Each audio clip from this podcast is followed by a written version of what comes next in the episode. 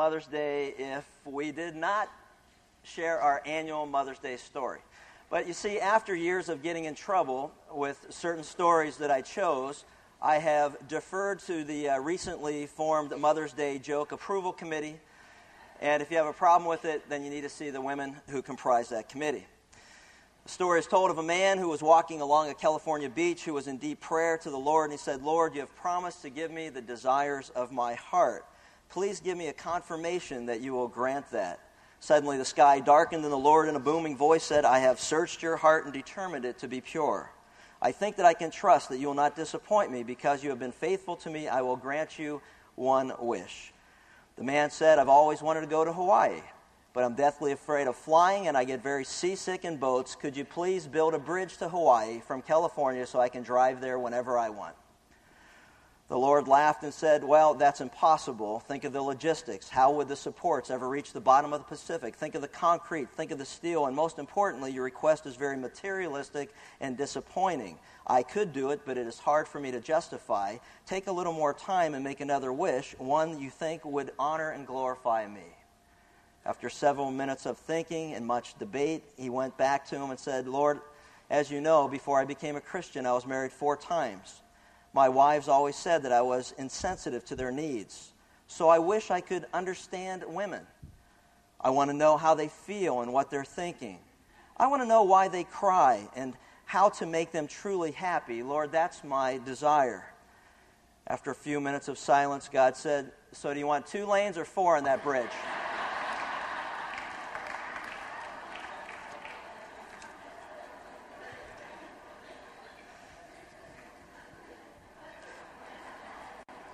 One of the most common things for many to do when considering the problems in the world, uh, the problems in the world today is to complain. After all, it's easy to complain. It doesn't require much thought or preparation. It just kind of comes naturally, almost automatically. For example, you know, I've been teaching here at Calvary and Kindred for 18 years, averaging about 48 weeks out of a year. That comes to 864 messages, excluding retreats, conferences, chapels, and other special occasions. 864 messages, tell a joke or a story, and someone will say, You know, I think you've told that one before. Duh, you think so? You know, it's, it's, you know, it's easy to complain, you know, and it's especially true as it relates to our response to those in authority. Children complain about parents, students about their teachers, players about coaches and management, employees about their employers, Christians about church leaders, citizens about governing authorities, and so it goes. But in 1 Timothy chapter 2, Paul tells Timothy that it is God's will for his people to pray rather than to complain. To pray. And in this passage we find the priority of prayer that's laid out for us in 1 Timothy chapter 2 verses 1 through 8. So if you've got your Bibles, turn with me to 1 Timothy 2 1 through 8 where we see that it's God's priority that we pray. 1 Timothy chapter 1, no, chapter 2, we'll start with verse 1. We read these words. First of all, then, I urge that entreaties and prayers, petitions and thanksgivings be made on behalf of all men, for kings and all who are in authority in order that we may lead a tranquil and quiet life in all godliness and dignity. This is good and acceptable in the sight of God our Savior, who desires all men to be saved and to come to the knowledge of the truth. For there is one God and one mediator also between God and men, the man Christ Jesus, who gave himself as a ransom for all, the testimony borne at the proper time. And for this I was appointed a preacher and an apostle. I am telling the truth, I am not lying as a teacher of the Gentiles in faith and truth. Therefore, I want the men in every place to, pl- to pray, lifting up holy hands without wrath and dissension. In this passage, there are five things that we learn about prayer. And the first, which stands out as we go through this, as I've already mentioned in the title, and that is the priority of prayer. In 1 Timothy chapter 2, verse 1, the beginning of the verse, we find that he says that um, for first of all, then I urge, or first of all, then some translations have therefore I exhort. First of all, the key word in understanding what's being said are the words then or therefore, depending on the translation that you have in front of you. But the words then or therefore helps us understand that prayer is directly related to the previous passage and its contents. If you've been with us and you're familiar with the passage that precedes this, you'll recall Paul addressed the problem of false teachers and their straying from God's truth he called out Hymenaeus and Alexander as examples of pastors and teachers, pastor teacher, who had strayed off course and suffered spiritual shipwreck as a result of not heeding their primary calling. There was a point in time where they were raised up to teach the Word of God. They were men who were entrusted to a local assembly, a small congregation. If you remember, there were literally hundreds of them that would be meeting in, in, in small homes or larger homes, depending. And they were called to preach the Word of God and they were called to, to teach sound doctrine. They neglected to do so. They were called to proclaim the gospel. They neglected to do so and instead substituted a works righteousness system, saying that somehow or another we can work our way into God's favor. They neglected to proclaim the truth of the gospel of the Lord Jesus Christ. They also neglected to defend the faith, which allowed others to come in and infiltrate the body of Christ. you know, Jesus warned often of wheat and tares and how hard it is and difficult it is to discern the difference between those who are professors of faith and those who truly possess eternal life. He also warned of false teachers who were wolves in ravenous clothing, who would come, you know, dressed in sheep's clothing, so to speak. But we need to examine that which was said. If you recall, it was very important that we examine the Word of God, as we've been exhorted this morning, to examine the Word of God, to receive it with great eagerness, but examining it daily to make sure that what we have just heard that was proclaimed in whatever form it is, whether it's from a pulpit, whether it's from a Bible study setting, wherever it is, that we examine what was taught to make sure that it lines up with the truth of God's Word. They neglected to do so. They violated their own conscience. They, if, if they were truly born again, they violated their own consciences that they knew what they were called to do and chose to do something otherwise. And as a result, they suffered spiritual shipwreck. There was no recourse for the direction that they were going. And in fact, the Apostle Paul says, let's get them out of our midst and turn them over to Satan so that they will be disciplined by God through not the fellowship of the body of Christ, but being out in the world with everybody else and let Satan go ahead and discipline. And God uses Satan for his glory and his purposes. What can we do to prevent this from happening to us? See, they forgot that it's the power of the gospel that transforms sinners into saints. The Apostle Paul said, I'm not ashamed of the gospel, for it's the gospel that saves those who believe.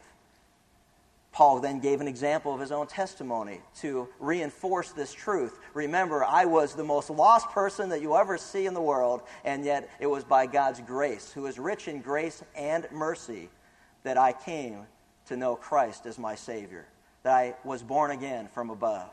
As bad as you think people are, there is always hope for those who repent and turn from sin and turn to God. God who is great in mercy and in also in grace. And the question is, is that what can we do to prevent this from happening to us? Personalize it. What can I do? And me in a teaching position, what can I do to prevent the same shipwreck that happened to Hymenaeus and Alexander from happening to me? What can you do to prevent the same spiritual shipwreck from ha- happening to you?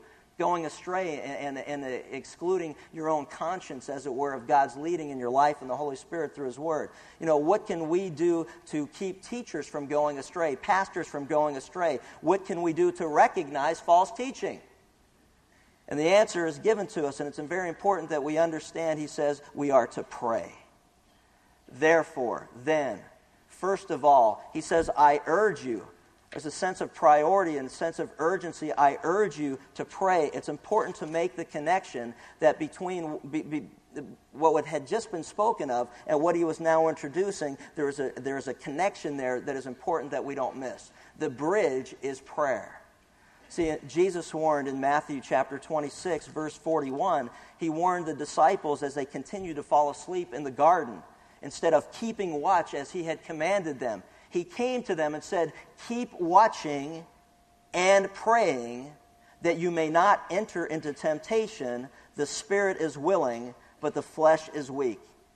He said, Stay alert. Don't put your guards down. Don't become lazy and apathetic in your faith and in, and in your attendance of Bible studies or services or wherever it is that you go. Don't become apathetic. Don't take it for granted. No, same time, same place, same thing, same stuff. Don't get lazy. Stay alert.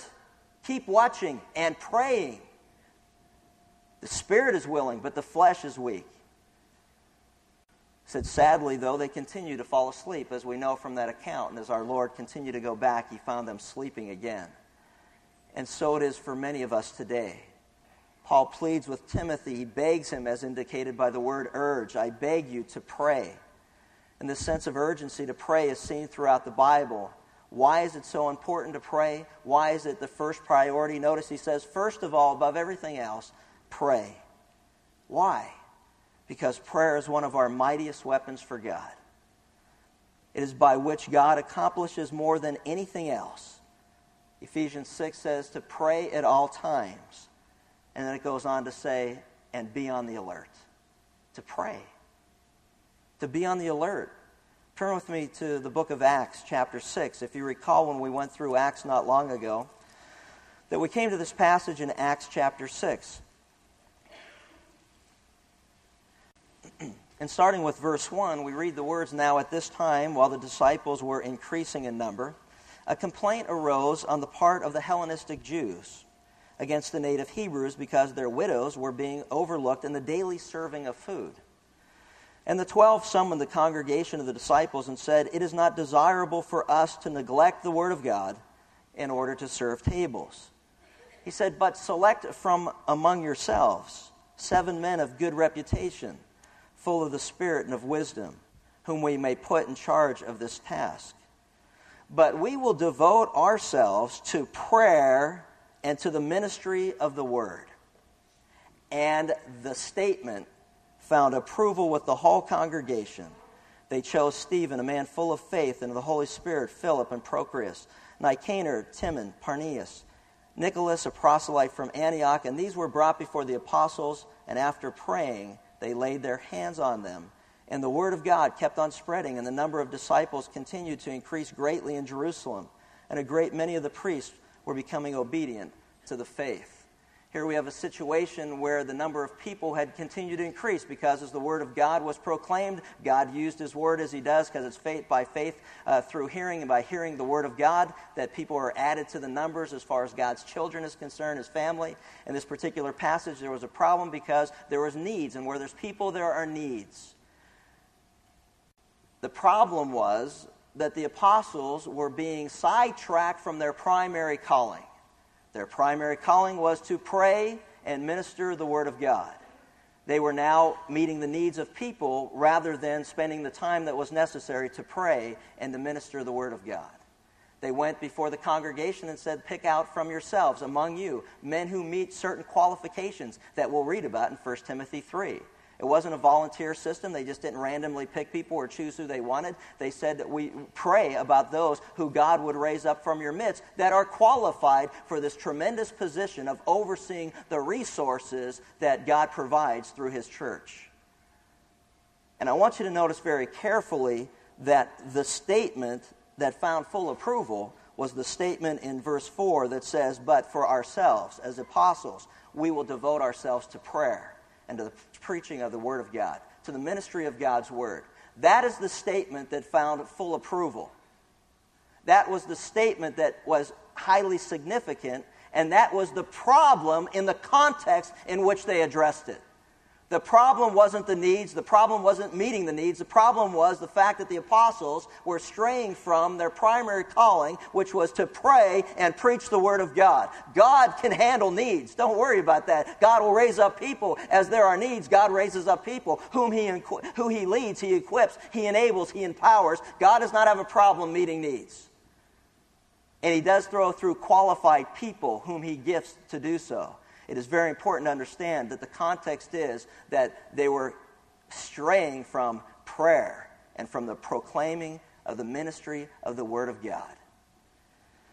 The top priority of all pastors, teachers, is first to pray, and second, to minister the Word of God. And that is the statement that found full approval.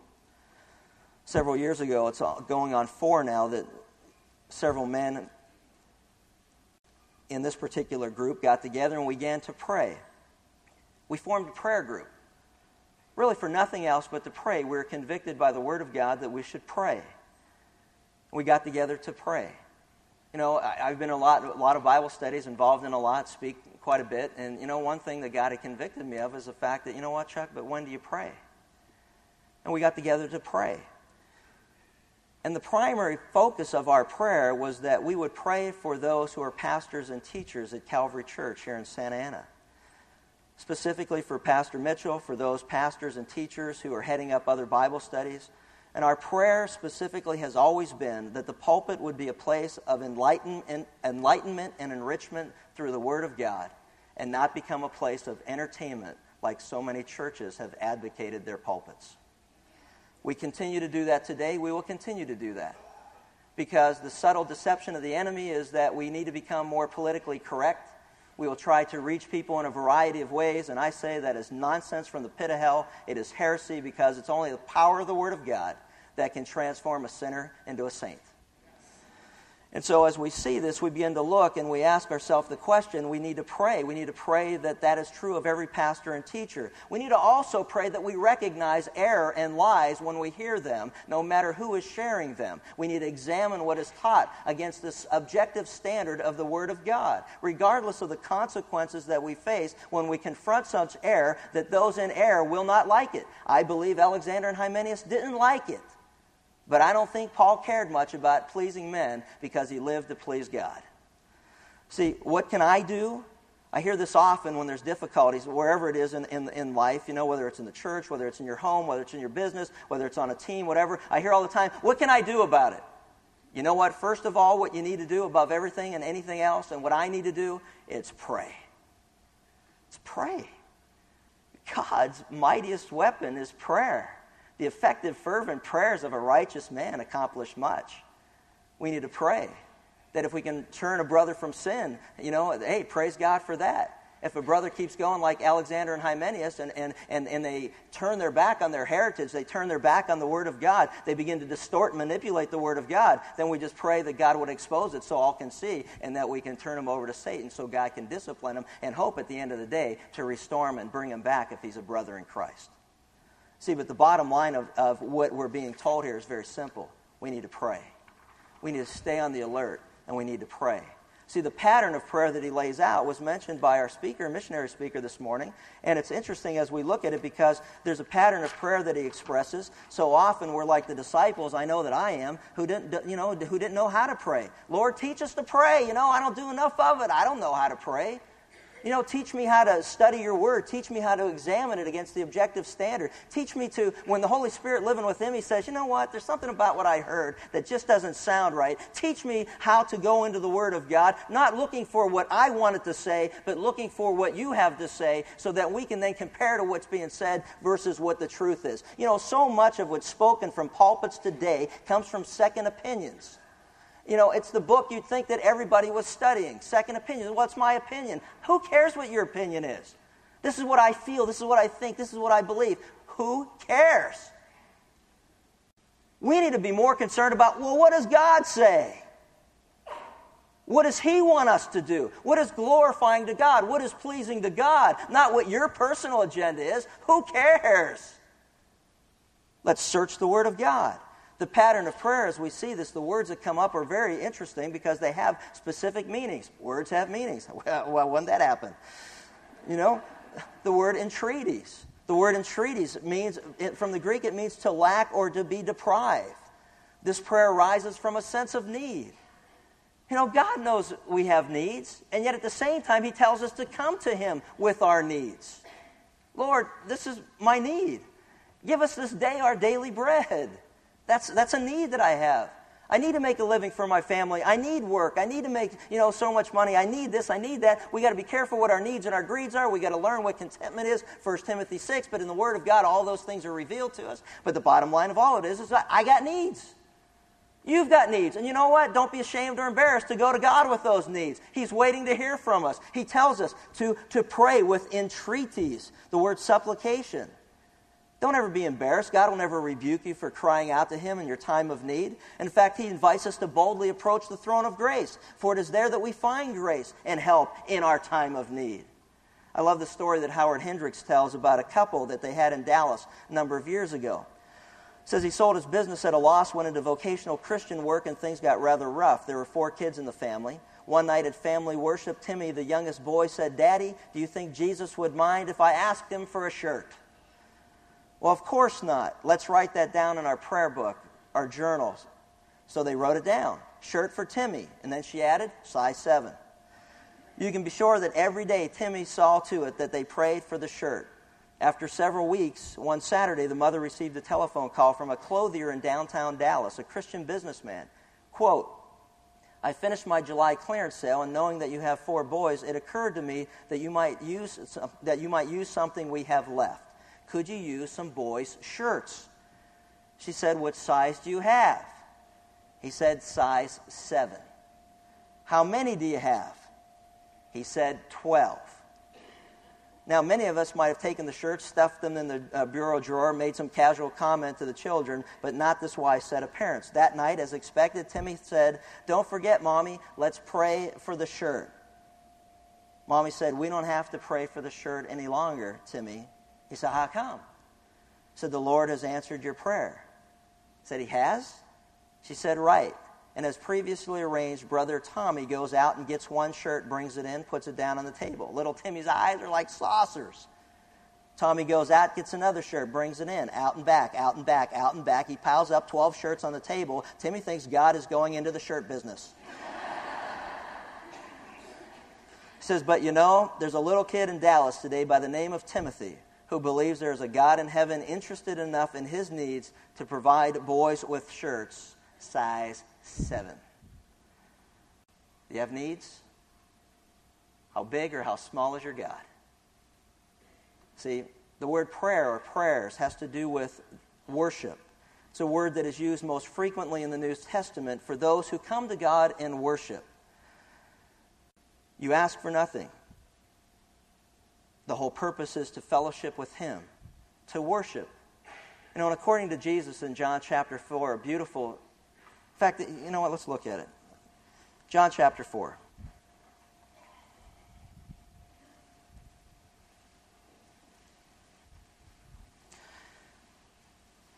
And I'm praying now because I need more time.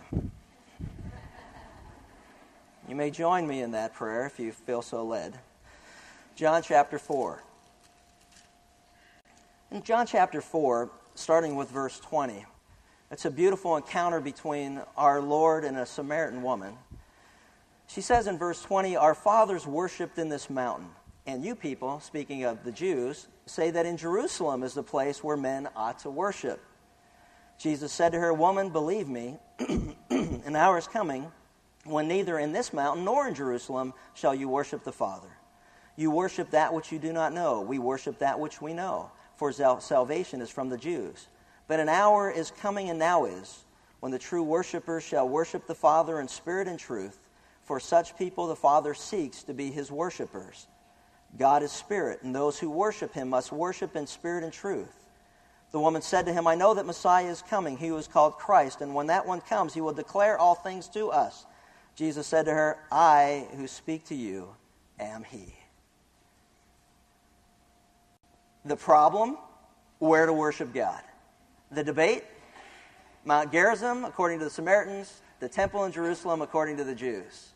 The answer, hey, you know what? It's not about where you worship any longer. It's not about a place. It's not about this place or that place, this building, that building, this church, that church, you know, this city, that city, this country, that country. What it's all about is that we would worship Him in spirit and truth. As I just read in the story from Howard Hendricks, the family had a family worship time. We can worship God wherever we are because the Spirit of God lives within the hearts of believers today. Our body is a temple of the Holy Spirit. Therefore, we worship God in spirit and truth wherever we are, and our hearts are right before God. It's very important that the debate of a place is answered and dealt with according to the Word of God. The prayers of a heart that's right with worship is God, I can worship you in many ways and in many places because my heart is right with you no matter where I am. It's important that we recognize and not get hung up, hung up on where worship takes place. We worship where we are in spirit and truth because God's Spirit lives within us. Our bodies are a temple of the Holy Spirit petitions. Petitions has to do with the idea, it's used only two times in the New Testament, here and in 1 Timothy 4 5, carries the idea to fall in, to fall in with someone or to get involved with them. It has the idea of intercession. Daniel in chapter 9, verses 17 through 19, Daniel prayed for his people. It is to empathize with another person, put yourself in their shoes, as it were, walk in their shoes, their footsteps, identify with their troubles, their difficulties, their sorrows, and then pray on their behalf to intercede for them. That's something that we need to do regularly. Not only ask of God of our needs to be filled, but just go to God and worship Him. God, you're awesome. I think of the story of Timothy and I go, God, how small is my faith? How awesome are you, the God of the universe? What's big for you? What can I be struggling with that's so big that even you're going to have a tough time with it? Are you kidding me? Who is man that you are mindful of us? We are but dust, and yet God cons- considers our needs. He says, Come to us in your time of need. Come to me with boldness, confidently before the throne of grace, that in your time of need you will find grace and mercy.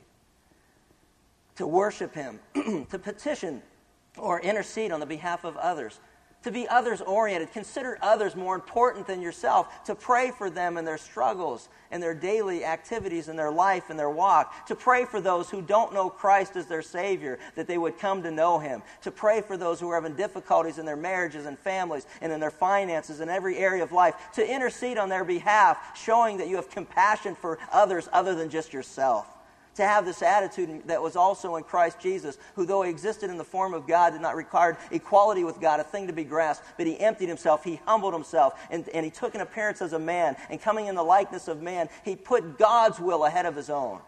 We need to be people who not only pray for others, but that we pray with an attitude of thanksgiving. I like to call it an attitude of gratitude.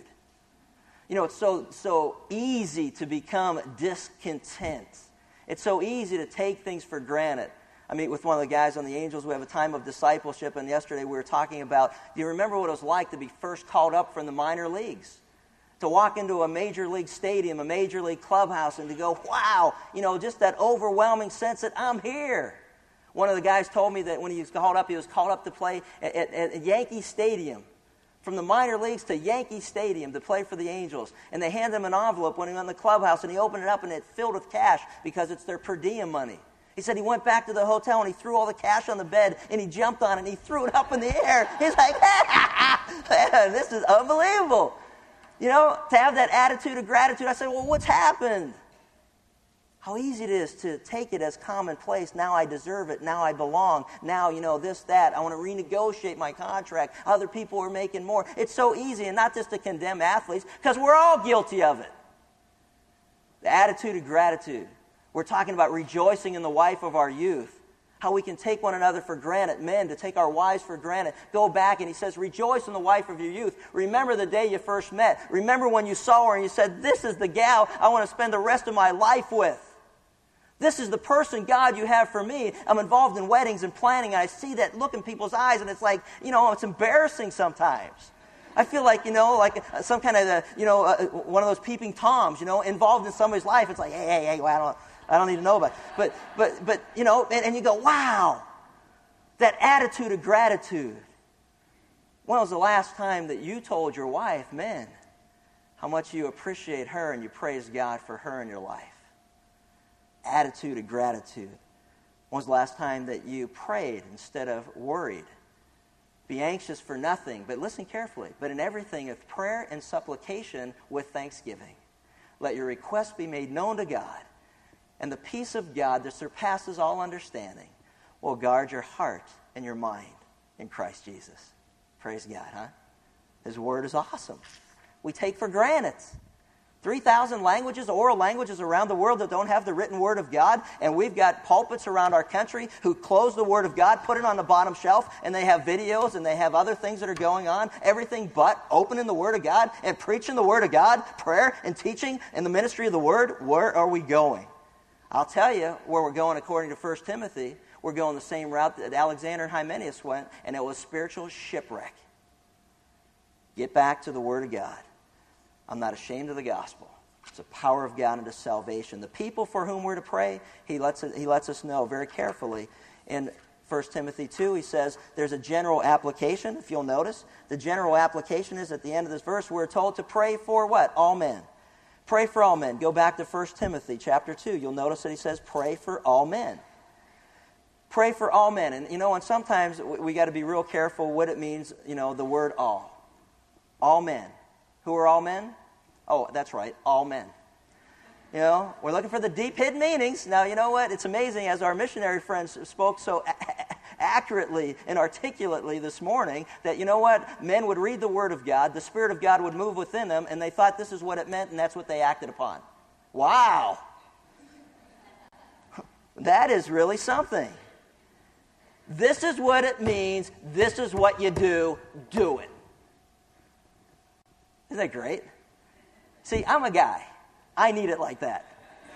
you know what I mean? It's like it's too easy otherwise to miss it. Oh, I'm looking for the hidden meanings. You know what? That's what they were guilty of. They were looking for the hidden meanings, the genealogies. They were becoming astray from the faith because they were always looking for something that wasn't there instead of dealing with that which was very clear. That's what it means. Do it. This is what it means. Pray for all men. Those who are near, those who are far. Those who are rich, those who are poor, those who are black, those who are white, those who are educated, those who are uneducated, those you like, those you don't, those who are enemies, those who are friends. Pray for all men. There should never be any exclusiveness to our prayer life. We are to pray for all men. Pray for all. You know what? And this wasn't an easy thing to say because in Rome in 64 AD, and he also said, and especially for those who are in authority, he was referring to Nero who was one of the most crude and demented men in authority position ever to walk the face of the earth.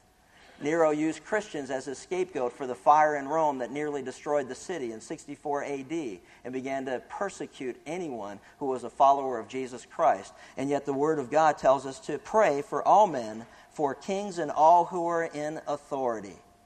To pray for all who are in authority. I'm going to ask you a very personal question as we're kind of putting this all together, and that's this Instead of complaining about them, when was the last time you prayed for your parents, children? You prayed for your teachers, students. You prayed for your coach, athlete. You pr- prayed for your boss, employee, or your manager, or your church leaders or your government leaders, the president, the senators, and congressmen, and mayor, and council members, and justices, and judges, and police officers. When was the last time, instead of complaining about somebody, you prayed for them? You interceded for them. You came to God with petitions and intercessions on their behalf. What I have learned is a very clear lesson to me, and that is when I pray for others, my attitude about them changes. Or as I pray, God clarifies and solidifies what needs to take place.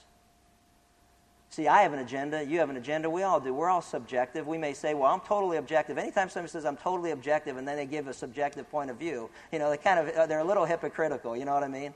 It's like the hypocrisy, you know, some of the things that mother taught us. I didn't have time to do this, but it reminds me of one of them. My mother taught me about hypocrisy. She said, I've told, if I've told you once, I've told you a million times, don't exaggerate. you know, that type of thing. So we're to pray. And the reason that we're to pray is very clearly laid out. You know, the purpose of prayer is, he says, in order that. Anytime you see in the, in the Word of God, in order that or so that, it has to do with purpose. It always indicates God's purpose. Why should we pray for all men and why should we pray for those in authority? So that we will have stability in our life, in order that we may lead a tranquil and quiet life in all godliness and dignity, stability. It's important to understand that authority has been established by God as a minister for our good. Read Romans chapter 13. Now, granted, where there are ungodly leaders, there will be chaos, there will be division, there will be disharmony, there will be injustice, but even that is better than total anarchy. Now, I'm not making excuses for that kind of leadership. All I'm saying is, is that it's better to have some authority than no authority at all because then each man becomes his own authority and you have total anarchy. So even evil authority is better than no authority because that's better than anarchy. But the ideal is godly leaders who serve justly and humbly. 1 Peter 5 says, not lording it over those who are allotted to their charge, but as examples to the, to the flock. You know, the big argument the disciples was who was going to be the greatest. It was like, you know, who's going to be the greatest? Who's going to sit at your right? Who's going to sit at your left? You know, I can't wait to be in charge so I can tell other people what to do. These are the same guys that said, Lord, you want us to call down fire out of heaven and destroy these people who don't see things our way. We asked them to pray about it, but they never came to the same conclusion, so now let's just hammer them. Woohoo! Boom! Now, they wanted to be in a position of authority. I don't think they were ready yet. And that's why Jesus used it as a time to teach about servant leadership. It is not so among you, godly leaders. It is not so among you. The Gentiles lord it over one another, but not so among you. You are to serve the flock of God as an example in all humility, following the leading of God and the Word of God, which is a lamp unto our feet and a light unto our path. We, we don't know which direction to go, then let's pray, first of all, above all, before we make any decisions, before we set an agenda, before we already got our minds made up, let's pray for God's leading. Let's search the Scripture, the light unto our, the, the lamp unto our feet, the light unto our path, and then as we are all together, then we will move together. Because you know what? There, there, there is no room for Christian leaders to be dictatorial or autocratic. We are to be humble servant leaders, and that is very clear from the Word of God. When we pray for our leaders, we pray so that we will have stability, and you know what? And, and as equally or even more important, that we would pray for their salvation. This is good, intrinsically good, not just good in its effect, but good, period. This is good, and it pleases God when we pray for the salvation of all men. It's been said that times of political and social upheaval are excellent times in which to die for Christ, but hard times to live for Him. And there's a lot of truth to that.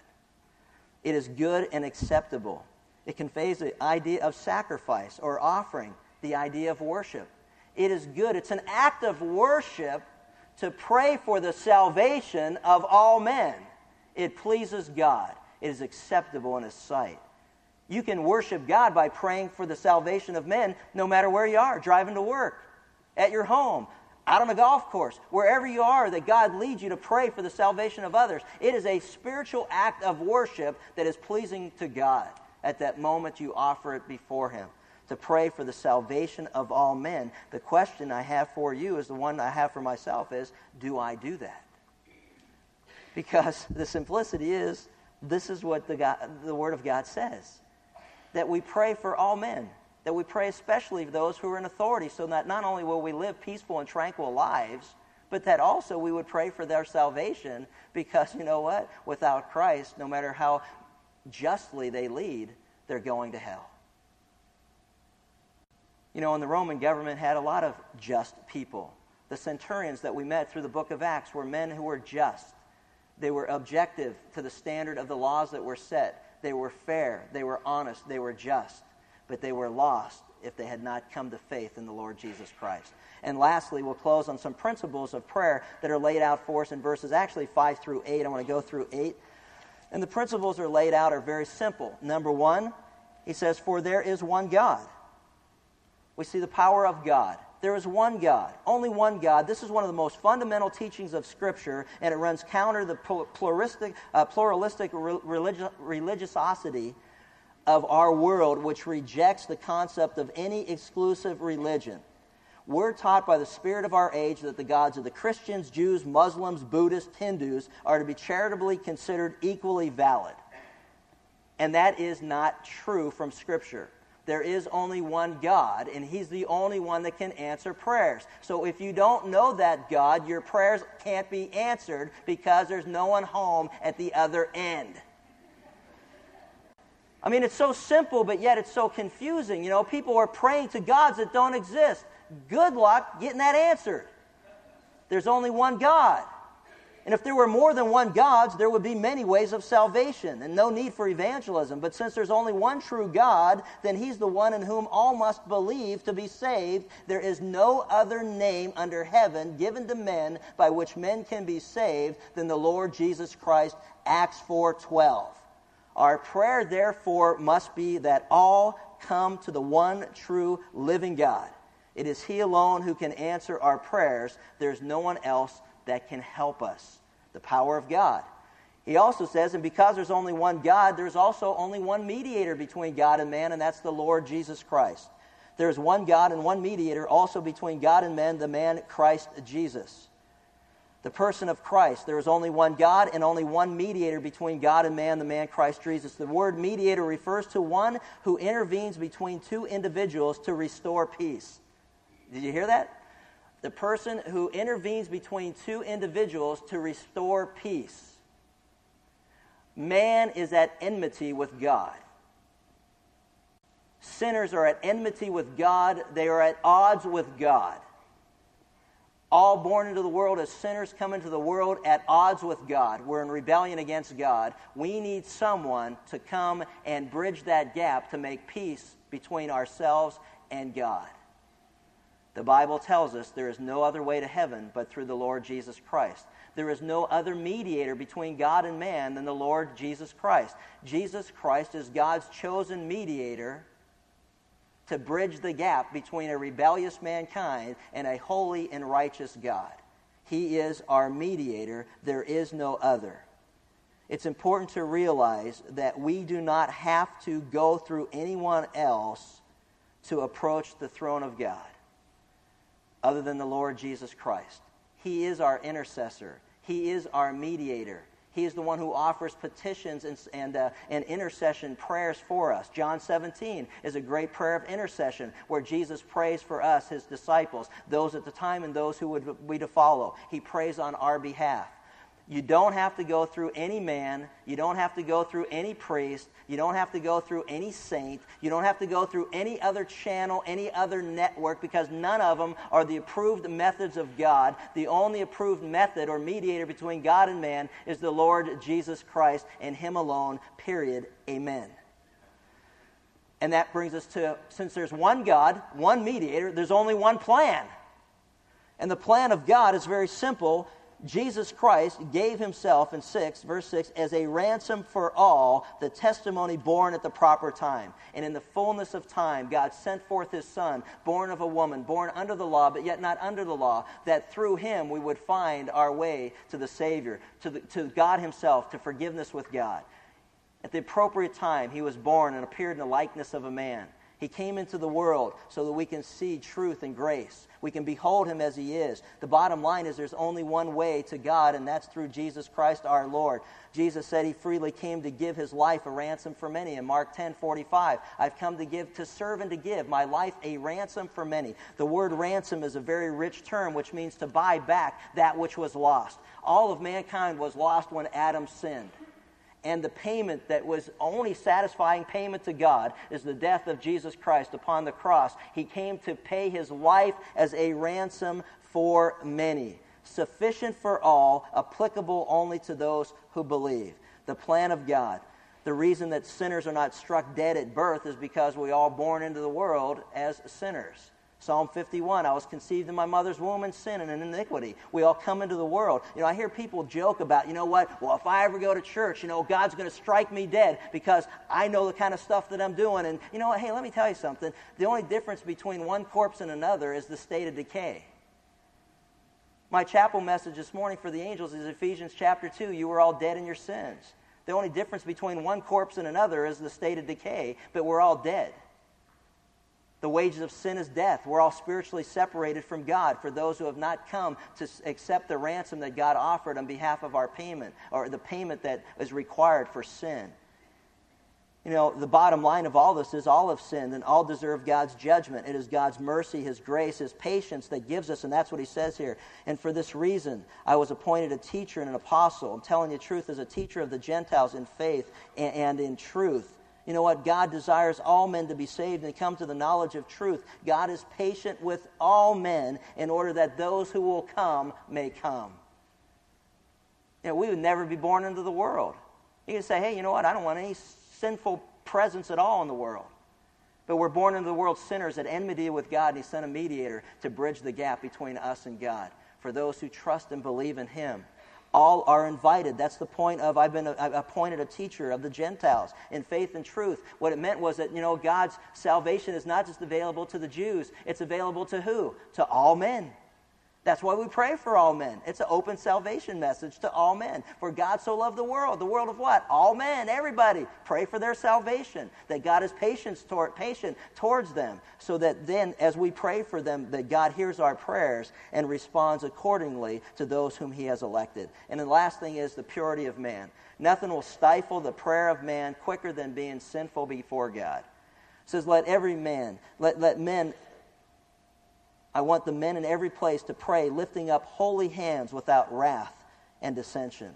Holy hands has to do with those hands that are pure before God. You can't come to God and, and ask Him to meet your needs if, if you're living in sin. You can't approach a holy and righteous God in His presence and ask for anything if you're sinful. He says, hey, repent of your sin, turn from sin, confess your sin. Then you can boldly approach the throne of grace that you may find mercy in, at your time of need. But you can't go to God. In fact, in 1 Peter 3, it says that men, if we're having a problem with our wives, that it even hinders our prayers to God.